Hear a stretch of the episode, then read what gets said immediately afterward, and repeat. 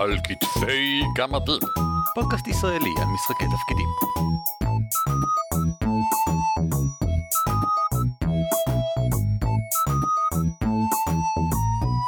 שלום וברוכים הבאים לפרק 131 של על כתפי גמדים, פודקאסט ישראלי העוסק במשחקי תפקידים. שמי הוא ערן אבירם. נעים מאוד, אני אורי ליפשיץ.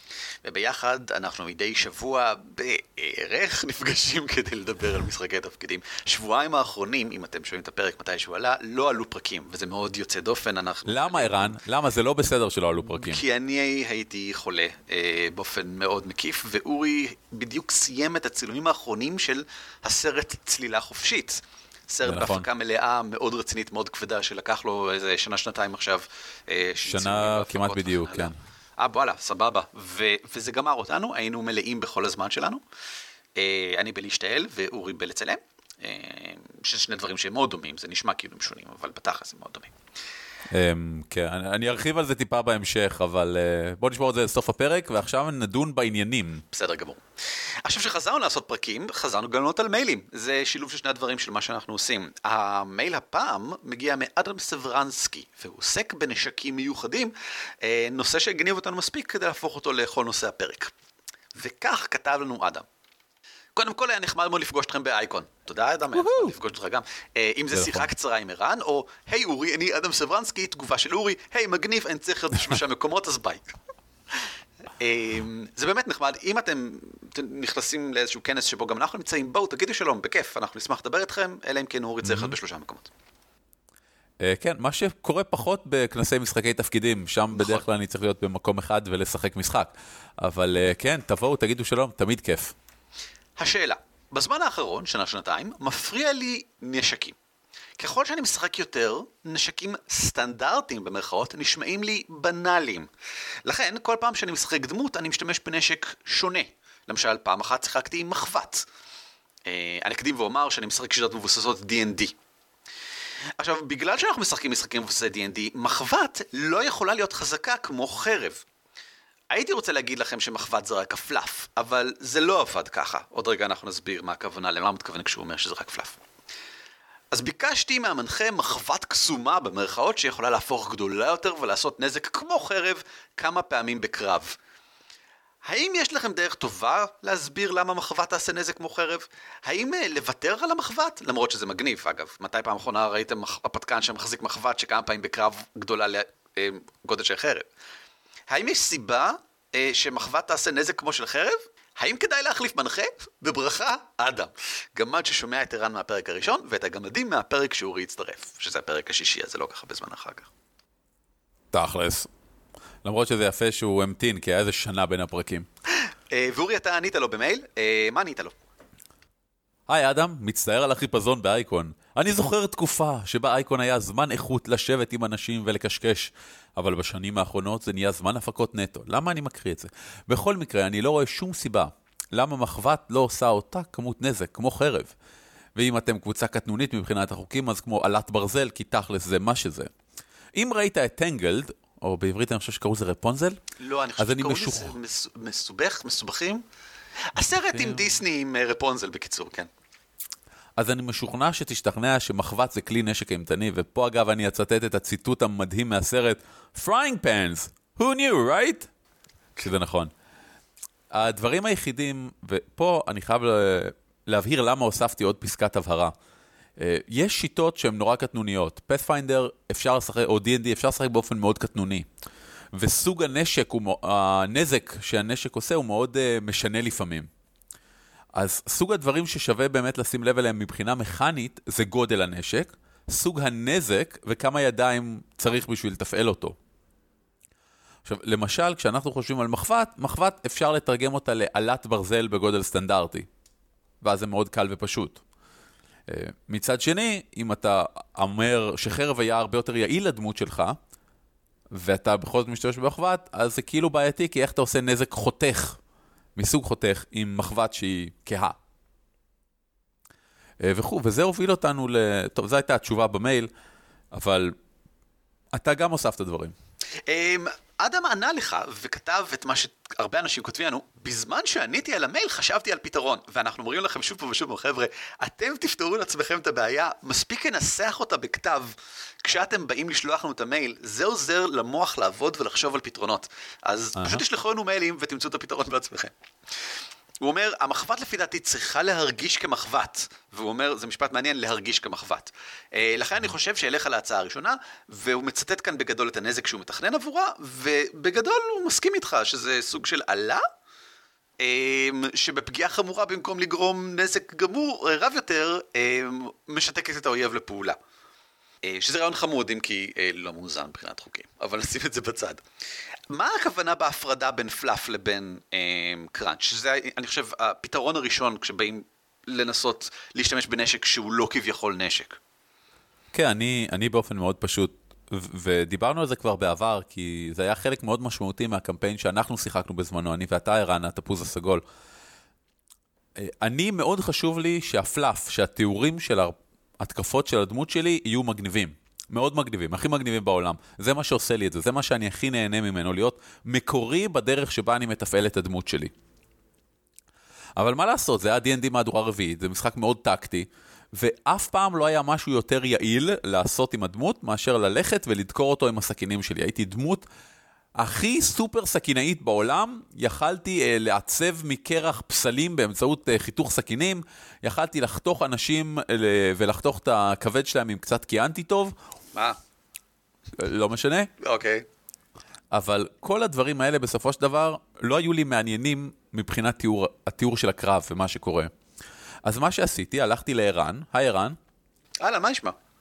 בסדר, ואמרתי לו, תשמע, זה לא כיף לי, אז בוא נעשה ככה, כל פעם שאני מתאר משהו מוזר, לדוגמה, הדמות שלי קפצה למישור בין-ממדי, שלפה משם דינוזאור, תפסה את הראש שלו, והראש של הדינוזאור נשך את הדמות שעומד מולי, רגע, ואז... חשוב, חשוב להבהיר שזה אף פעם לא עד כדי כך מוזר, כן? זה, לא, כן, זה לא נתן כן. לך את ההזדמנות באמת להמציא, להנפיץ משום מקום. אבל זה כן נתן לך את ההזדמנות להמציא משהו רלוונטי שמרגיש אמין כרגע, ופשוט לא תואם באופן מדויק לה, להגדרה המכנית הקרה.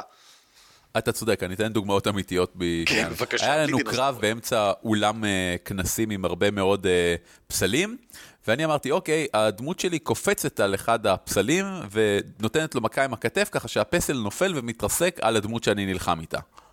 ומיד כמובן אה, קופץ חזרה למקום שלי. מין תרגיל נינג'ה מגניב כזה. בפועל מה שקרה הוא שפשוט מבחינה מכנית הלכתי צעד קדימה, דקרתי את הבן אדם, גרמתי לו נזק וחזרתי אחורה. אבל התיאור היה הרבה יותר מגניב, והיה לנו ממש שלט כזה שהייתי מרים כל פעם שהייתי מתאר דברים, כדי שערן בתור המנחה ידע, אוקיי, אורי לא מקבל עכשיו מינוס שלוש על זה שהוא עשה תנועה במהלך קרב, ולא צריך לעשות עכשיו גלגול כוח כדי לראות אם הוא מצליח להפיל את הפסל הכבד, כי זה היה רק תיאור. מבחינה מכנית, הדמות של אורי הלכה צעד קדימה ודקרה את האויב. זה מבחינתי אחלה פתרון. חשוב לי להבהיר שכמנחה גם נשארתי פתוח לאפשרות שבמידה ואתה באמת רוצה, או שחקן אחר רוצה אחר כך, באמת, אני עושה במרכאות, להפיל את הפסל, זה עדיין אפשרי, וזה יגרום להשפעות אחרות. אני לא רואה שום בעיה עם תיאור של פעם אחת אומר, אוקיי, אני דוחף חלק מהפסל וחרכים שלו נשברים, הפסל מאוד ישן, אז אתה יודע, הוא נשבר לכל מיני רסיסים כאלה, ולכן הוא גורם נזק דוקר למטרה כשהוא נופל עליה. ואז מישהו אחר בא ואומר, אוקיי, אני נכנס בפסל והפסל נופל עליו ומוחץ אותו. אין לי שום בעיה עם זה, אמ, אני כן אבקש לעומת זאת, במידה למשל וההתקפה שאתה בא לעשות, כי אתה מחזיק פגיון ביד, אתה אמור לעשות נזק דוקר, אני עושה במרכאות. אם מה שאתה רוצה לעשות זה בעצם השפעה אחרת, אז אני כן אבקש כאן אולי איזשהו, אתה יודע, משהו מעבר לזה.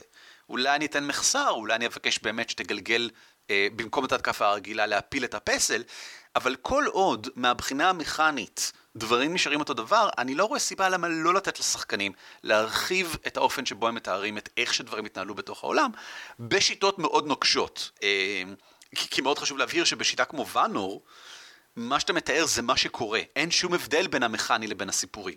בוואנור, בעולם המבוך ובשיטות אה, עולם אפוקליפסה בלבד, בכלל, אם מה שאתה מתאר זה שאתה קופץ על הפסל ומפיל אותו, מה שקורה זה שהפסל נופל ו, אה, ומרוסק עליו, וזה בגלל שהשיטות האלה מתנהלות אחרת לגמרי מבחינה מכנית. אז כן. מה שמגלגלים שם זה דברים שונים לחלוטין.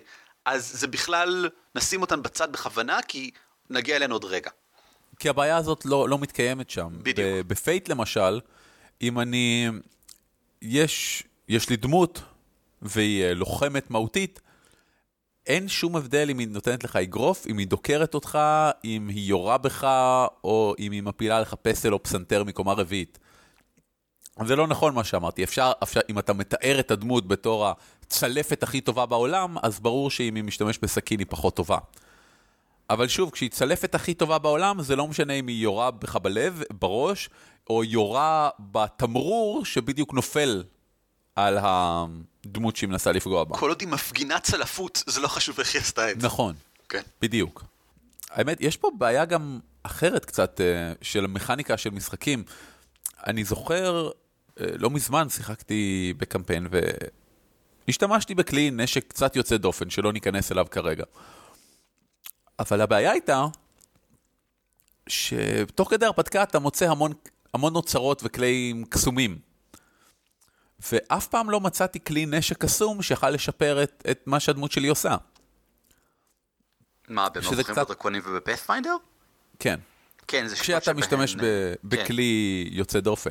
מה שקרה בסופו של דבר זה שעברתי להשתמש בחרב ארוכה רגילה, כי מצאנו המון חרבות רגילות ארוכות, המון חרבות ארוכות קסומות, ואז היה לי יותר קל לשדרג את הדמות שלי. למרות שבדיעבד זה משהו שאפשר מאוד בקלות לפתור, עם שיחה עם המנחה ולהגיד לו, שמע, בבירור, מי שכתב את ההרפתקה המוכנה הזאת לא חשב שיהיה פה מישהו שמשתמש בטלפיים חשמליים בקצה של שרשרת שנורית מהחזה שלו. אז בואו נגיד שאולי אחד מהחרבות פלוס אחד שמצאנו, אפשר להוריד את הלהב שלה ולחבר אותו כטלף לשרשרת החשמלית שעפה לי מהחזה. סבבה. אה, כן, אבל בוא נדבר עוד רגע, אני רוצה שנרחיב כמובן על אה, נשקים שמשתפרים איתך, אה, ונשקים אישיים ודברים כאלה. אני רק רוצה לציין עוד משהו אחד אחרון בעניין ההפרדה בין פלאף לקראנץ'. זה פשוט משהו שבדיוק קרה לי לא מזמן, התחלתי לשחק במערכה החדשה, ואחת מהיכולות שיש לדמות שלי, לחש מדרג 0, שזה בפאת'פיינדר אומר שאפשר להטיל אותו כמה פעמים שרוצים, אז לצורך העניין זה לחש מאוד מאוד פשוט, כזה שהדמות שלך יכולה להטיל בלי הפסקה. והלחש הספציפי המדובר הוא יצירת מים, לחש שגורם ליצירתם של פחות או יותר תשעה ליטרים של מים בבת אחת. לדמות שלי לא היה נשק בהזדמנות מסוימת, ואמרתי, אני רוצה להשתמש ביצירת מים כסוג של נבוט. האם אפשר? כאילו, שני המקרים זה פעולה רגילה, אני מתקיף, אתה יודע, כפעולה רגילה, או שאני מטיל את יצירת מים כפעולה רגילה. בשני המקרים, בוא נגיד, אני אעשה 1 ק"ש נזק חובט כזה למטרה. ואני אפילו אמרתי, בוא נגיד שיצירת מים, בגלל שזה בסך הכל מים, לא חשוב כמה חזק אני מכניס אותם, זה לא כל כך הרבה מים, אה, אפילו נזק לא קטלני. אבל האם אני יכול פשוט לגלגל התקפה כשאני מטיל את הלחש, ולהתייחס לזה לצורך העניין כאלה מאולתרת? אמ, ומנחה טוב יגיד לי כן, בטח. זאת אומרת, כי אין כאן שום בעיה. אמ, זה נשק מיוחד לצורך העניין. אה, אני יכול אפילו לעשות את זה באופן קבוע. אין בעיה לדעתי, אני אומר כמנחה שלי, שדמות שלי תשתמש בלחש מאוד פשוט, כנשק מאוד פשוט. אה, כל פעם, אבל מה שחשוב זה ההבנה שלא מדובר כאן בתקדים לנצחי עד. אם החלטנו שלחש יצירת מים יכול ליצור זרנוק מים מספיק חזק, או מכת מים מספיק חזקה שתגרום, נגיד, 1 ק"ש נזק, אה, איך קוראים לזה, לא קטלני, כזה שרק גורם ל... אה, זה לא תקדים. זה לא משהו שעכשיו אפשר לבנות עליו ולהגיד, אה, אם ככה, אה, פי שתיים אה, מים גורם פי שתיים נזק. אה, ואם ככה, אז כשנופלים לתוך מים, אז גם כן. או אני עכשיו יכול להשתמש בזה עם יכולת אחרת שיש לדמות שלי, שגם היא אה, עוזרת, אה, שהופכת כל נשק, כל נזק לא קטלני. אני עכשיו יכול להשתמש בזה עם יכולת אחרת של הדמות שלי, שהופכת כל נזק לא קטלני לקטלני, ואז לא משנה מה המקור שלו, ואז אני כן הופך... בקיצור, לא להתחיל לבנות על זה. Um, כמנחה הייתי מאשר להשתמש בלחש מאוד פשוט, כנשק מאוד פשוט, ולא שום דבר מעבר, uh, כי כל המעבר אמור להיות מעניין ומגניב יותר, אני חושב. אם זה דורש הסבר, מעניין ומגניב יותר. אבל אני לא רואה בעיה עם ה... Uh, אתה יודע, הבסיס של כמו שהוא רצה מחבת, אז אם כן. אני רוצה שאין לי נשק, אלא אני רק יוצר מים במין הבזקים כאלה, קצת כמו וואטר בנדרס מאבטאר, כשף האוויר האחרון. אני רק מין... כן, כמו... כן, כן. שם הם, הם לא יוצרים מים, אבל לצורך העניין אם אני עושה מין תנועות מרשל ארטס כאלה שיוצרות מים תוך כדי, זה נשמע לי מגניב, אני לא רואה מה הבעיה להתייחס לזה כנבוט, מלבד במקרים בהם כמובן זה חשוב. כשזה חשוב... אני גם לא רואה בעיה מתי אה, לדבר עם המנחה ולהגיד, תשמע, בוא נניח שבאמת יש לי נבוט, רק במקום לשלוף אותו, אני עוצר אותו ממים כל פעם. ומבחינה מכנית, כל המינוסים או Game Balance ודברים כאלה, באמת, תחשוב שהוצאתי את הנבוט מהתיק שלי ונתתי איתו מכה. בדיוק, ואפשר גם לקחת אותו ממנו לצורך העניין. זאת אומרת, אם, זה לא שאפשר להפיל לי את הנבוט מהיד כמובן, אבל בוא נגיד שמי שרוצה להפיל את הנבוט ביד, יכול לגלגל עליי הפלת נשק. לצורך העניין הוא חובט לי ביד שמאל, יד שמאל מאוד כואבת לי ואני לא יכול להמשיך לעשות את הטריק הזה, עד שאני מנצל פעולת תנועה כדי לאושש את היד. משהו מאוד פשוט, משהו לא מורכב. אגב, ספציפית באבטאר יש את האופציה הזאת, כי הם לא יוצרים מים, הם משתמשים במים קיימים, כן. ואם מעיפים את שק המים, אי, אי אפשר להשתמש במים שבשק, כי הם whatever. אבל אבטאר זה בכלל עולם מגניב, ואנחנו נדבר עליו בהזדמנות אחרת, כי הוא ממש אחלה. בהחלט, שווה. בוא נעבור לנושא מתקדם יותר. אה, יש הרבה מאוד מה להגיד על נשקים מיוחדים. אה, בוא לא נתקדם לנושא מתקדם יותר. מה? אלא אני אעלה זיכרון עמום מלפני עשר שנים. בבקשה. לפני עשר שנים בא אליי שחקן, אמר, אורי, לדמות שלי קוראים לסארד Blacksword, לסארד החרב השחורה, וזה בגלל שיש לו נשק איקוני מגניב שנקרא Blacksword, יש לו חרב שחורה לגמרי. וזה היה מגניב, זה היה לגמרי מגניב, זה היה הפעם הראשונה שהיה דמות שאצלי שהייתה centered אה, מסביב ל... לחפץ, מאוד אהבתי את זה. ואחרי כמה חודשי משחק הוא בא ואמר, תשמע, אני מבואס. ואמרתי, למה? והוא אמר, תשמע, יש לי חרב, היא חרב שעוברת במשפחה, כמו שדיברנו עם הסיפור, היא פלוס אחד, וכבר לא רלוונטי פלוס אחד. עכשיו, אני לא, אני לא יכול להחליף נשק, כי זו החרב. ומה שעשיתי, פשוט הכנתי טבלה של uh, הטבלת התקדמות הבסיסית שאומרת באיזה uh, שלב, איזה חפצי קסם אמור בערך להיות לדמויות. היה כזה ב-D&D מהדורה שלוש וחצי. Mm-hmm. ופשוט אמרתי לו, הנה הטבלה. ברגע שאתה מגיע לדרגה הזאת, החרב שלך אוטומטית הופכת להיות פלוס 2. אתה מגיע לדרגה הזאת, החרב שלך אוטומטית הופכת להיות פלוס 3. ולא רק זה, אלא גם מבחינה נרטיבית, לפעמים כשהוא היה אמור לקבל אה, יכולת קסומה חדשה, הוא היה פלאדין, אז המרנו את זה ביכולת חדשה שהוא עושה עם החרב. היה לו אגב, אה, זה קטע שאני נורא אהבתי, אה, יכולת מיוחדת שלו כפלאדין, שנקרא, אה, היה לו יכולת פשוטה של האויב עושה will save, ואם הוא נכשל, הוא stunned לסיבוב אחד. אתה יודע, לחץ stun, כולנו מכירים, הימום בעברית, אני מניח. והוא אמר, הלם. לא, אני רואה... סליחה? הלך הוא daze וקוראים לזה הלם. לפחות ב Pathfinder, לא חשוב. לא משנה. והוא שינה את השם לזה שהוא יכול להשתמש בחרב שלו, שמישהו יסתכל על החרב, יראה השתקפות של העיניים של עצמו בחרב, ואז יש משהו שנקרא Recollection of Evil, שגורם לו לחשוב על כל הדברים הנוראים שהוא עשה במהלך חייו, וזה גורם לו להלם, אם הוא נכשל כמובן בזה. איזה מגניב.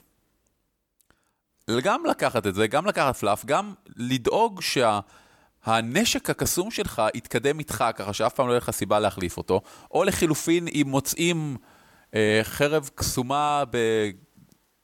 ביכולת יותר טובה שהוא תאורטית יכל להשתמש בה, שהחרב הקסומה שלו תוכל אה, לשאוב את הקסם ממנה או משהו כזה. הפואנטה שלי היא שלא לתת אה, מינוסים או חסרונות לשחקנים על זה שמה שהם עושים הופך את המשחק ליותר כיף או יותר מעניין. כן, מה שעשיתם זה מצאתם דרך לאפשר לו להחזיק, להישאר להישאר עם מה שהוא רוצה להישאר, ותוך כדי לשמור על העניין נכון מבחינה אתגרית. אה, כן, אני רוצה לציין טובה, אני רוצה לציין טובה את um, המערכה של חרון הצדיקים, uh, שאני משחק בה, שהיא מערכה מיתית, אתה יודע, בקנה מידה מאוד גדול, יותר ממערכות פאת'מיינדר סטנדרטיות, ועל ההתחלה מקבלים שם חרב. שהייתה שייכת לגיבורה מיתית מתקופה קדומה וכן הלאה, לחרב קוראים זוהר, רדיאנס, ויש לה יכולות מיוחדות, והיא הייתה חרב נוקמת קדושה פלוס חמש, אתה יודע, הדבר שכל פלאדין הכי רוצה בעולם, כי היא מיועדת במיוחד לפלאדינים, ויש להם כוחות מיוחדים וכן הלאה. אבל היא חלשה לגמרי, זאת אומרת, אין בה את הגבורה שהייתה פעם. אתה מקבל אותה בדרגה ראשונה, ואם יש פלאדין בחבורה, ובמערכה כזאת קשה להאמין שלא יהיה, כי זאת מערכה מתוכננת היטב, ושחקנים שנכנסים אליה, אמורים ליצור דמויות שתואמות לסגנון של המערכה. ו- ואני אכן הייתי פלאדין. והחרב הזו נשארה איתי עד עכשיו. פלדינית. והיא הולכת ומשתפרת בקנה מידה אה, שתואם לאוצרות אחרים שאנחנו מקבלים, והדברים שהיא נותנת לי הם בפירוש מה שאני מעדיף להישאר איתו. זאת אומרת, אני אף פעם לא רואה, אולי יותר נכון להגיד, יוצרי הרפתקה אף פעם לא שמו בהרפתקה אה, אוצרות שמשתווים אליה מבחינתי. שאר החבורה אולי, אתה יודע, מחליפים נשקים ומגניב להם. אני נשאר עם זוהר ורוקם מערכת יחסים איתה במהלך הזמן הזה. כשגנבו לי אותה למשל, זה היה מזעזע. אה, לא רק בגלל שנאלצתי לעבור להשתמש בנשק אחר, בגלל שזאת החרב שלי ואני צריך את החרב שלי בחזרה.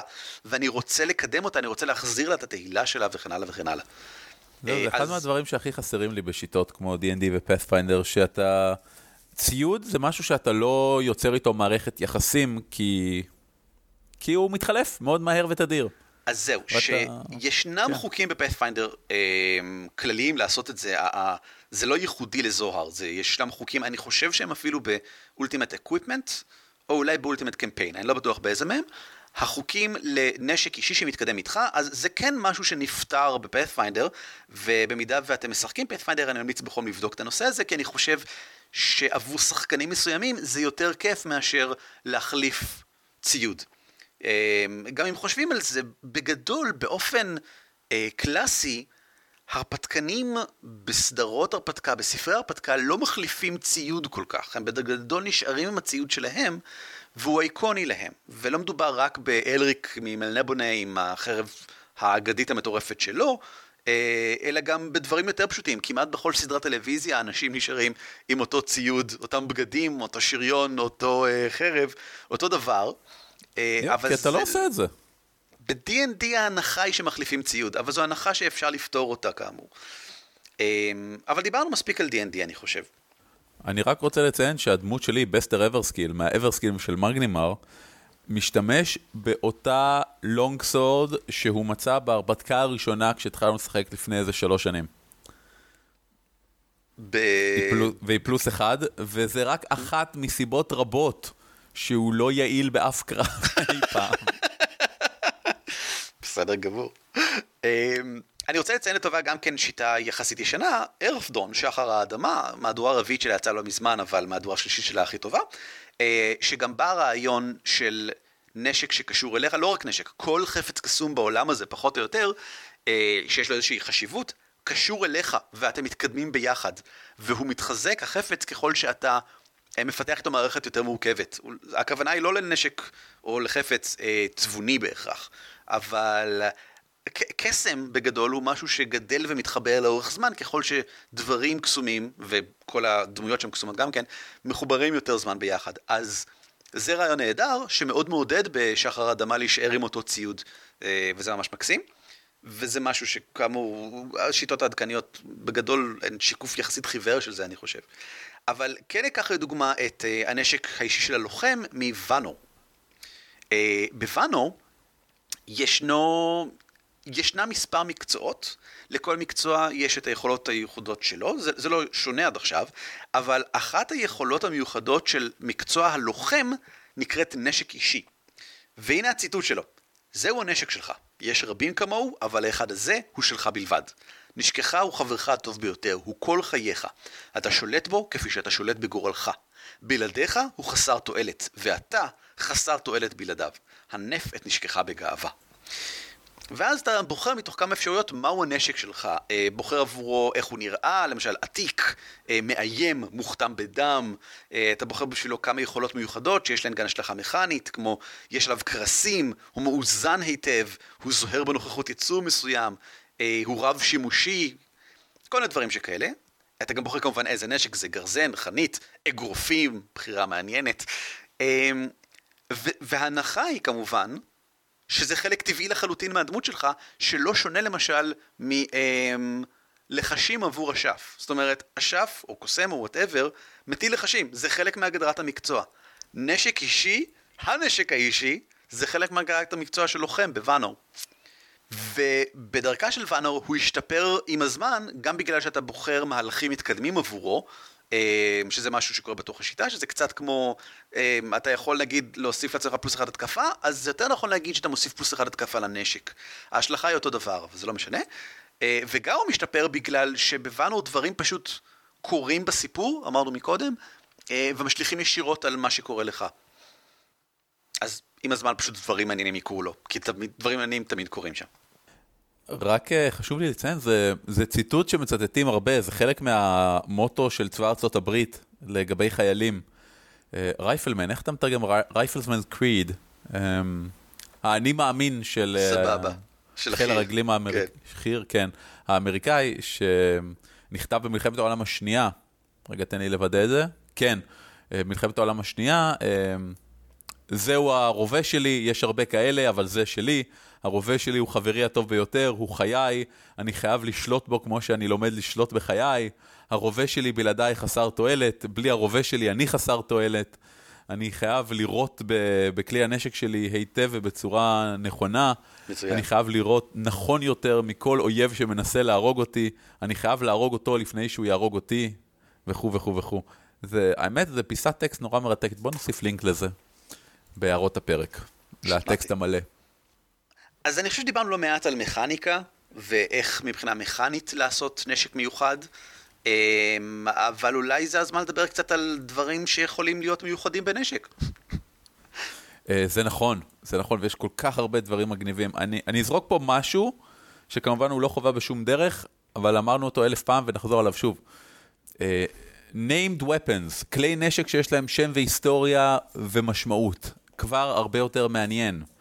אמ, כלי נשק שיש להם שם גורם לזה שאפשר להתייחס אליהם. זה שיש להם היסטוריה גורם להם להיות חלק מעולם המערכה והרבה יותר מעניינים. אז אני תמיד ממליץ, אם אתם מוסיפים חפץ קסם לעולם, על אחת כמה וכמה, אם הוא חפץ קסם ש... שהוא, לא... שהוא לא יהיה חרב פלוס אחד, שהוא יהיה אה, נשקו של זרנוק, שזרנוק ישתמש בו כדי להרוג את האורקים, שהוא יהיה אה, פגיון לב הכפור. שהשתמשו בו בעבר במקום כזה או אחר למטרה כזו או אחרת שעירבה כפור כזה או אחר. אני רוצה לתת משהו גם כן, אז בוא נעשה אחד אחד. אתה תיתן משהו, אני אתן משהו. אוקיי. סבבה. אה, אני רוצה לתת הצעות לדברים שמיוחדים. בוא נגיד שאני רוצה להתחיל עם נשק אישי, ואגב, אני לא חייב להיות לוחם בשביל זה, כן? יכול להיות, אה, למשל, הדמות שלי היא פייטנית, ויש לי את הרובה קשת שלי, סבבה? לא נגיד שזה הנשק הכי סקסי בעולם בפני עצמו, זה משהו שאני לוקח כדי שאני אוכל לשמור על עצמי מרחוק. אה, בעולם אכזרי ומסתורי וקשה. זה הרפתקן קלאסי, אני פשוט צריך איזשהו נשק. אבל אני החלטתי שאני רוצה מערכת יחסים עם הדבר הזה. אני רוצה שאחד הדברים המעניינים בדמות שלי יהיה הנשק שלה. אז מה אני יכול שיהיה מיוחד בו? אני חושב שיש מלא דברים. מלא אה, דברים. הדבר הקלאסי זה המורשת. זאת אומרת, זה לא סתם רובה קשת, זה רובה הקשת של אבא. זה רובה הקשת שלקחתם מידיה המתות של אימא כששרפו את הבית. זה רובה הקשת של אה, משפחתי שהשבתי אותו בעצמי מקבר של אה, זה קדום שחיללו אותו, whatever. זה קלאסי כמובן, ואין בזה שום רע.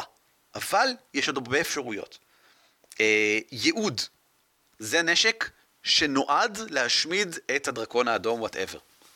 זה לא בגלל שהוא עשה משהו, אלא מה שהוא עתיד לעשות. Oh. הוא בורח על ידי הכוהנים, הוא בורח על ידי נשיקתה של אמי לפני שהוא מת.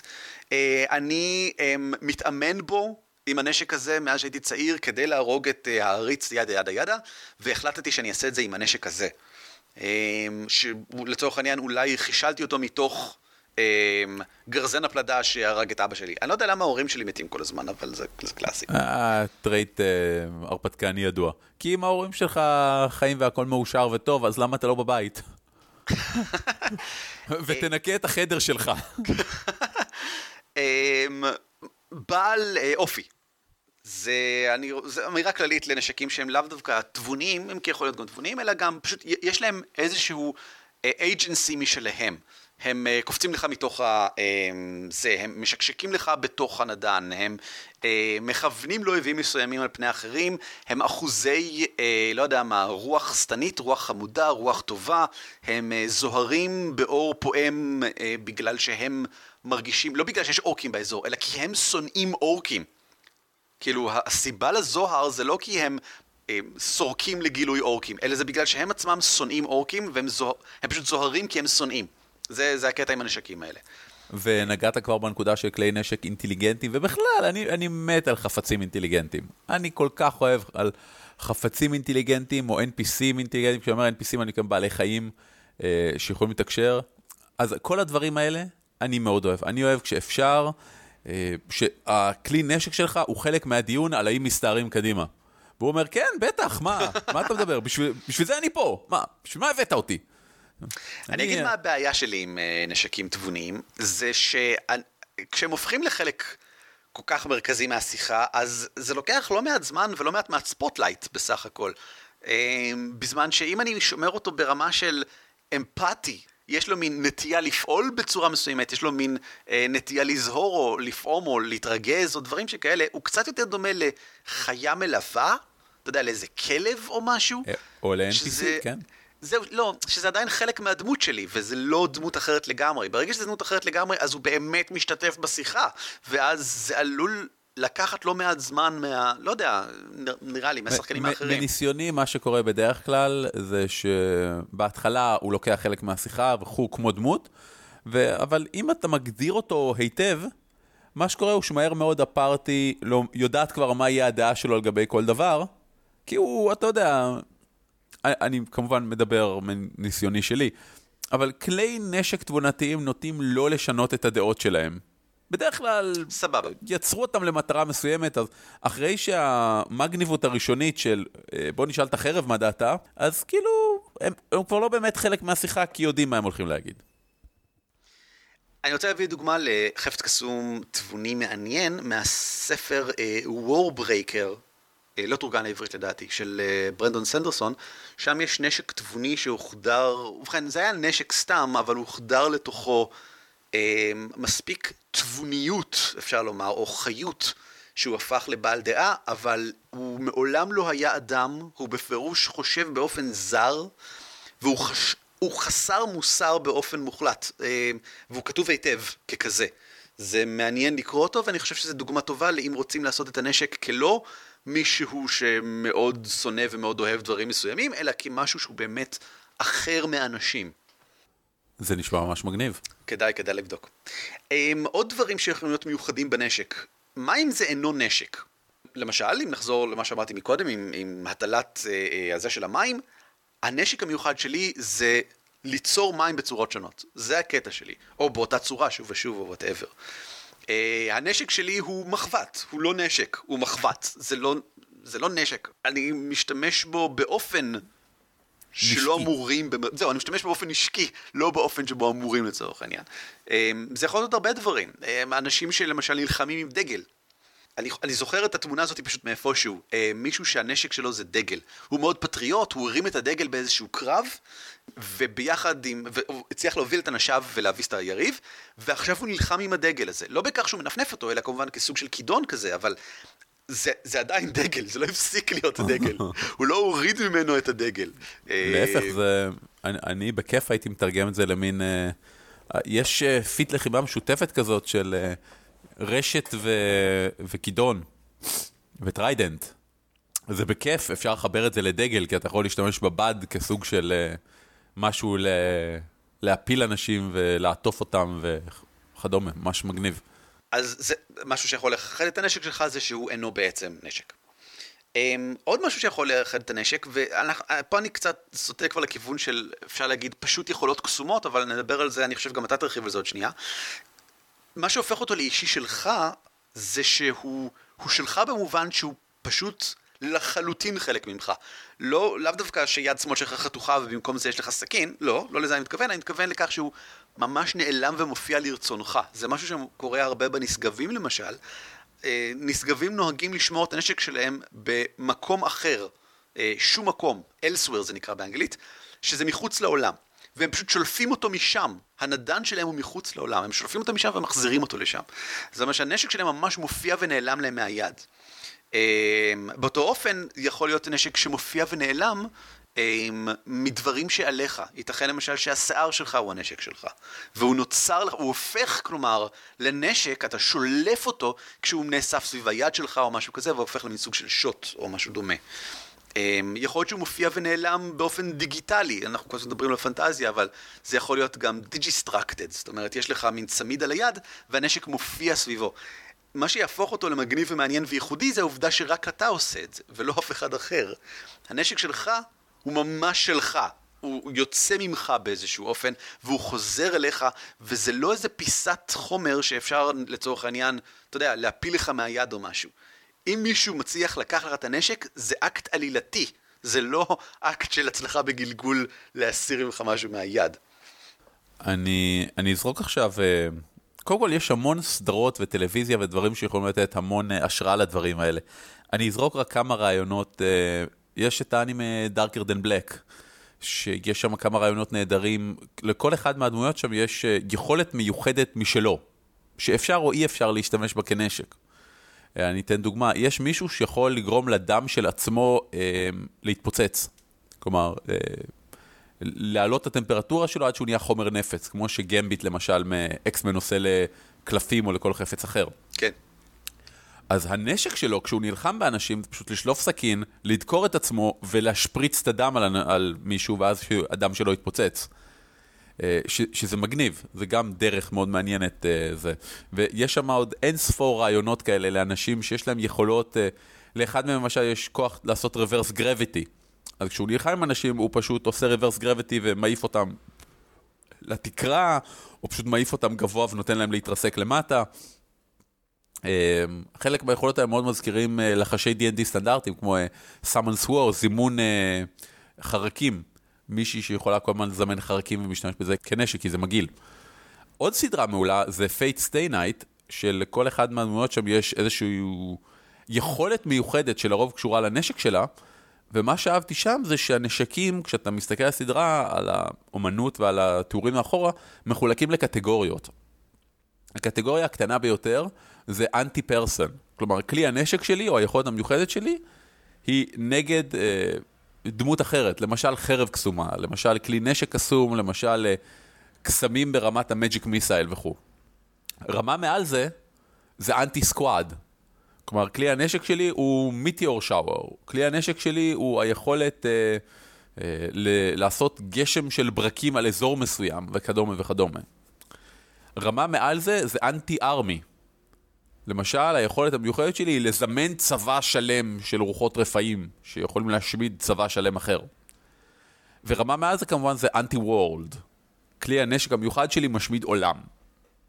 זה קצת קיצוני, אני חושב, ברוב המערכות. אני יודע, לא? אני יודע, כן, אבל זה משהו, זה משהו שדווקא אם תחשוב על זה, הוא יכול להיות מאוד uh, פרקטי בתור המגפין.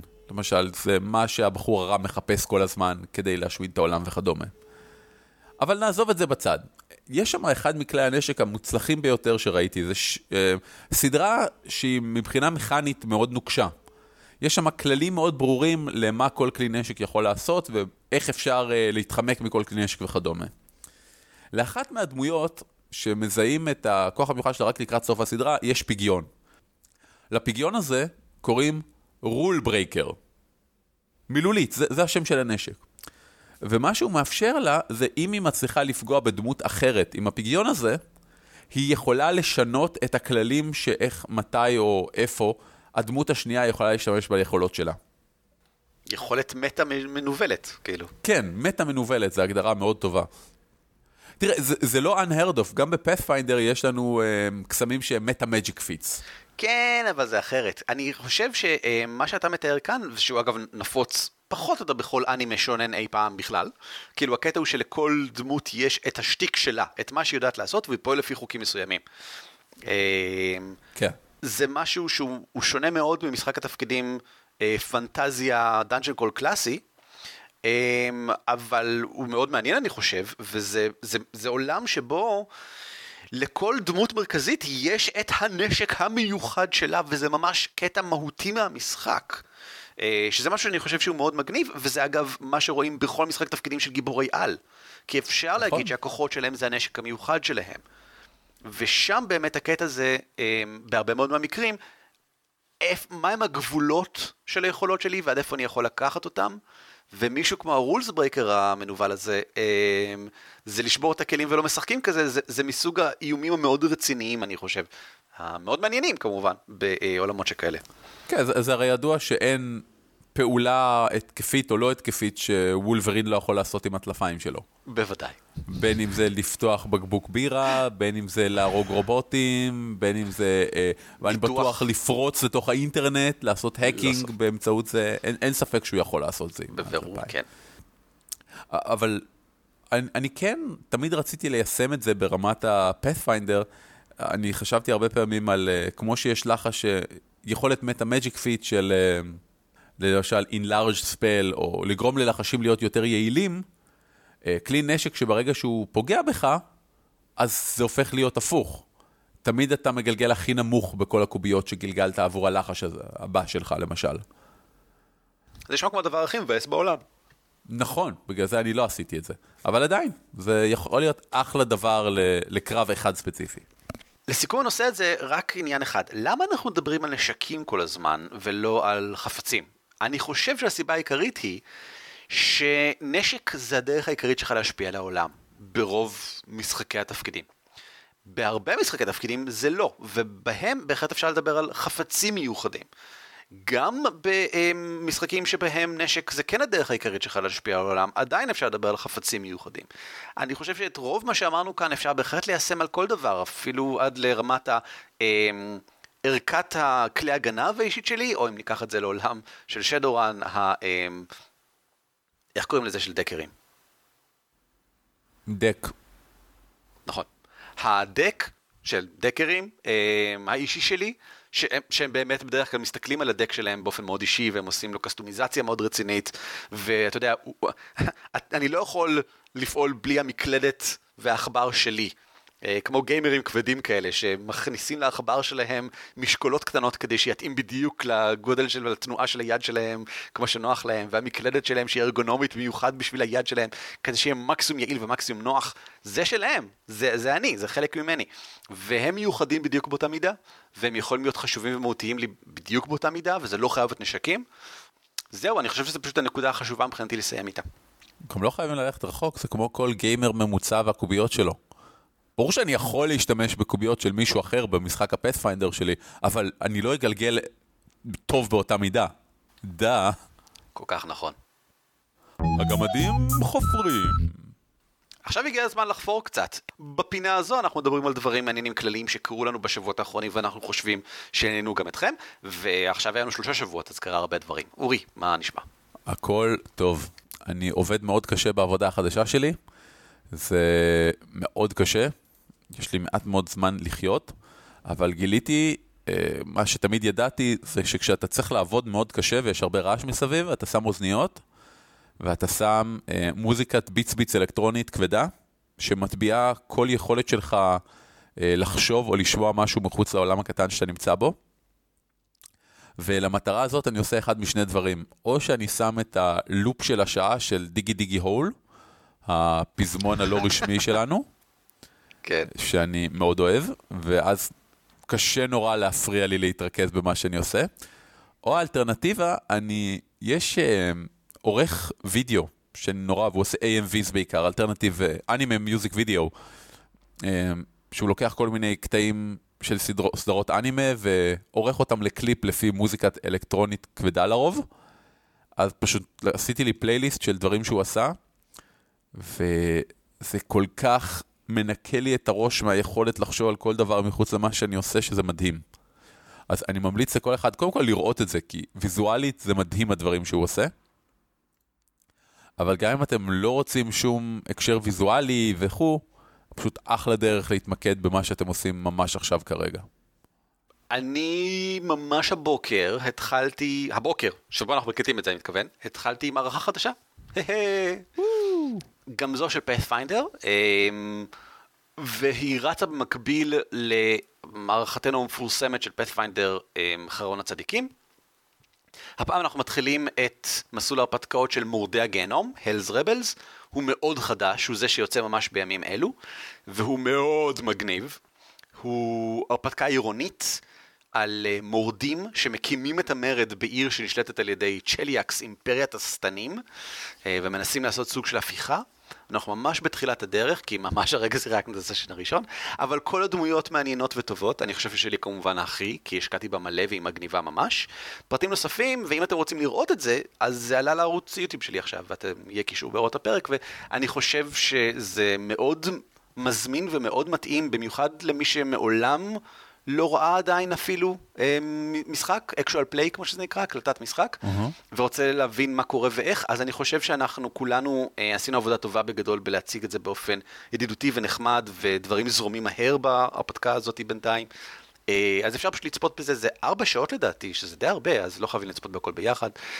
אה, ובהקשר דומה, אני אתחיל לפרסם גם כן את השאלות השבועיות שאנחנו נעשה עם זה, שוב פעם, כי זו נקודה מצוינת להתחיל בה, אה, למי שלא מכיר את העסק, למי שרוצה להתחבר לחבורה שלנו, או בכלל להכיר את המערכה הזאת, כי לא לכולם יצא לשחק בה מן הסתם, ואני חושב שהיא מאוד מעניינת, הרעיון של להקים מרד, במיוחד בשיטה כמו פאת'פיינדר, שאתה חושב, מה, הכל זה קרבות, אז ממש לא הכל זה קרבות, זה בדיוק מערכה שהולכת לכיוון המאוד... אינטריג ומרגלים והפיכה, והדמות שלי לא בחרה אף לחש התקפי ולעולם לא יהיה לה, ואני מאוד גרוע בקרבות, ואני עדיין דמות מאוד יעילה, חשובה ומעניינת במערכה הזאת. זה מאוד, זה, זה שימוש מאוד יפה בפאת'פיינדר, כל מה שקורה כאן. אמ, אז כדאי, אני חושב, לראות את זה כדוגמה מעניינת לפאת'פיינדר מאוד לא סטנדרטי גם כן, ובכלל, למי שרוצה לראות מערכות אינטריג ואיך בונים מרד. ונפרסם את השאלה השבועית, ובהקשר הזה, העלינו כתבה על איך כותבים שאלה שבועית. אה, זה ממש חשוב הדברים האלה. אני חושב גם, אני חושב גם, אה, אספתי מכל מיני מקומות אה, כל מיני הערות חשובות, ואני חושב שזו כתבה מאוד מועילה. איך לכתוב שאלה שבועית טובה ומעניינת, מה אפשר לעשות עם שאלה שבועית ולמה זה טוב. מן הסתם זה עלה לאתר שלנו, לעמוד המדריכים ולעמוד הכתבות שלנו. את עמוד המדריכים קצת רעננתי, הוספתי לשם גם את המדריך שלך, אורי, אתה זוכר על יצירת דמות עקבית. Mm-hmm. אה, שזה אגב כלי שאני עומד להשתמש בו עם הדמות החדשה הזאת, אה, כי למה לא? זה, זה מצוין. תשמע, עברו דברים, עבור, עבר זמן, ונהדר פשוט לחזור ולהקליט ו... ולדבר על roleplay, איזה כיף זה roleplay. השבוע היה לי סשן, Pathfinder, אחרי שהיה לנו הפסקה של חודש, כי חלק מה party הם נבלים והיו צריכים לנסוע לקומיקון ולכל מיני מקומות אחרים בעולם. רגע, תן לי להתגבר על ה... הכעס והקנאה שלי, אוקיי? אבל אה, זה היה, roleplay זה כיף, זה ממש כיף, אנשים צריכים לעשות זה יותר. כן, אני מסכים. אני שלושה שבועות עכשיו לא שיחקתי שום דבר, הייתי חולה, לא שיחקתי את הווארמר שלי, לא שיחקתי את האחרון הצדיקים שלי, לא שיחקתי כלום. היה איום ונורא, איום ונורא. איום ונורא. ובכן, בנימה אופטימית זו, אני רוצה להגיד תודה לכל האנשים שתמכו בפטריון שלנו. זה ממש מגניב מצדכם. נכון, הם העירו לנו, ובצדק, אחד מהפטרונים שלנו, שנהוג בפודקאסטים להגיד תודה אישית לאנשי הפטרון, למי שתומך אה, אחד-אחד, וזה לגמרי הגיוני ונכון. והסיבה העיקרית שלא עשינו את זה, זה אותה סיבה שלא עשינו כל מיני דברים אחרים בחודש וחצי האחרונים ככה, כי אז היה לקראת אייקון, ואז היה אייקון, ואז היינו את כל מה שהיה לנו בשבועות האחרונים. רק עכשיו אנחנו נסגרים על עצמנו מחדש. אז דבר ראשון, אכן תודה לכל אנשי הפטריון שלנו, אה, שהם ללא שום סדר מיוחד. אייר בנימין, שאותו אתם שמעתם אצלנו בפרק שבו הוא הציג את ליגת ההרפתקנים של מבחרים ודרקונים. יותם ברנז, אה, שאותו אולי אתם זוכרים שעזרנו להרים ולהקים את אה, צריח הברקת, המרתון שלנו. והוא אחד מהחברים בדינוזאור חלל יורה לייזר. אכן כך. אה, ג'וני, שאותו אולי אתם מכירים בגלל שהוא עזר לי, למעשה אני עזרתי לו, בארגון של... של טורניר העידן ה-13 אה, בביגור האחרון. אה, אביב אור, שאולי אתה אתם מכירים כי היא עושה ביחד איתי את ה... כי היא אוסום. עד ארבעה שחקנים, גם, זה גם סיבה. אה, ליאת שחר קשטן, היושב ראש של האגודה למדע בינוי ופנטזיה, תודה רבה לך ליאת גם כן. אה, מיכל אדלר שלו, שהיא דודה שלי, ודודה שלי רוצה לתמוך בי, תודה לך מיכל, בשמחה רבה. אמ, ועידו, שפשוט תודה לך עידו, מבין כל האנשים פה היחידי שאני לא מכיר אישית, ואני מודה לך, אני חושב אם ככה, במיוחד מעל כולם, כי זרים שרוצים לעזור לי הם האנשים המוזרים והמופלאים ביותר בעולם. אקצ'לי, אני מכיר את עידו מהצבא שלי, לא דיברנו שנים על שנים על שנים, ופשוט במקרה הוא האזין אה, לפרק ובגלל זה התחלנו שוב לדבר. זה, זה, זה נהדר, שפתאום אתה מגלה שמשהו שאתה עושה כי הוא כל כך כיף ונהדר לך, פתאום אתה מגלה שהוא עוזר לאנשים אחרים. איזה כיף. משחקי תפקידים זה גם כיף, הבנתי. אני חושב שדיברנו על זה מקודם. יואו. ותודה גם לבחור השמיני, האנונימי. אני לא בטוח אם הוא ביקש להיות אנונימי, אבל הוא בגדול אנונימי. אתה יודע מי אתה. אה, תודה רבה גם לך אה, על ההשקעה הקבועה החודשית של מיטב כספך. תודה רבה לכולכם, אה, פטרונים. שאתם תורמים מכספכם עבורנו, או אולי יותר נכון להגיד, משקיעים באופן מאוד נכון את כספכם אה, בנו. אה, ואפילו שהחודש האחרון קרטנו, אה, כמו שאתם יודעים, אני מקווה, זה ממש לא הנוהל הרגיל שלנו, ואנחנו חוזרים לעצמנו ממש ברגעים אלו. אם גם אתם רוצים להיות פטרונים שלנו, patreon.com/dwarves, יש גם קישור באתר שלנו בכל מקום, שם אתם יכולים להשקיע כמה כסף שאתם רוצים, החל משני דולרים לחודש ועד לכמה שבא לכם. אה, כמה לדעתכם שווה כל פרק שלנו? כמה אתם חושבים שווה, שווים עמודי המדריכים והחדשות שאנחנו מעדכנים? אה, כמה שווים האירועים שאנחנו עושים? ולחישה, לחישה, מרתון נוסף שאנחנו יודעים לעשות מתישהו בקרוב, לחישה, לחישה, רק בתכנון, רק בתכנון. אה, אם זה מוצא חן בעיניכם הדברים האלה, שקלו להשקיע, ואנחנו מאוד נודה לכם. איזה נורא יהיה לחיות בעולם בלי על כתפי גמדים? אני אהבתי את מה שאתה אומר, אני אוהב. um, בסדר גמור, תודה רבה לך אורי, ותודה רבה לך אדם סברנסקי על הרעיון מלכתחילה שהצעת. תודה לך, ערן אבירם. אני אשתעל עכשיו בצד ואתם לא תשמעו. ובכן, זה היה הפרק שלנו השבוע. תודה רבה לכם. Um, ולהתראות. להתראות. להתראות. על כתפי גמדים משותף ברישיון שיתוף ייחוס זהה Creative Commons 3. המייל שלנו הוא גמדים את roleplay.co.il והאתר שלנו בדוורבס.org.il. ניתן למצוא אותנו גם בטוויטר, פייסבוק וגוגל פלוס.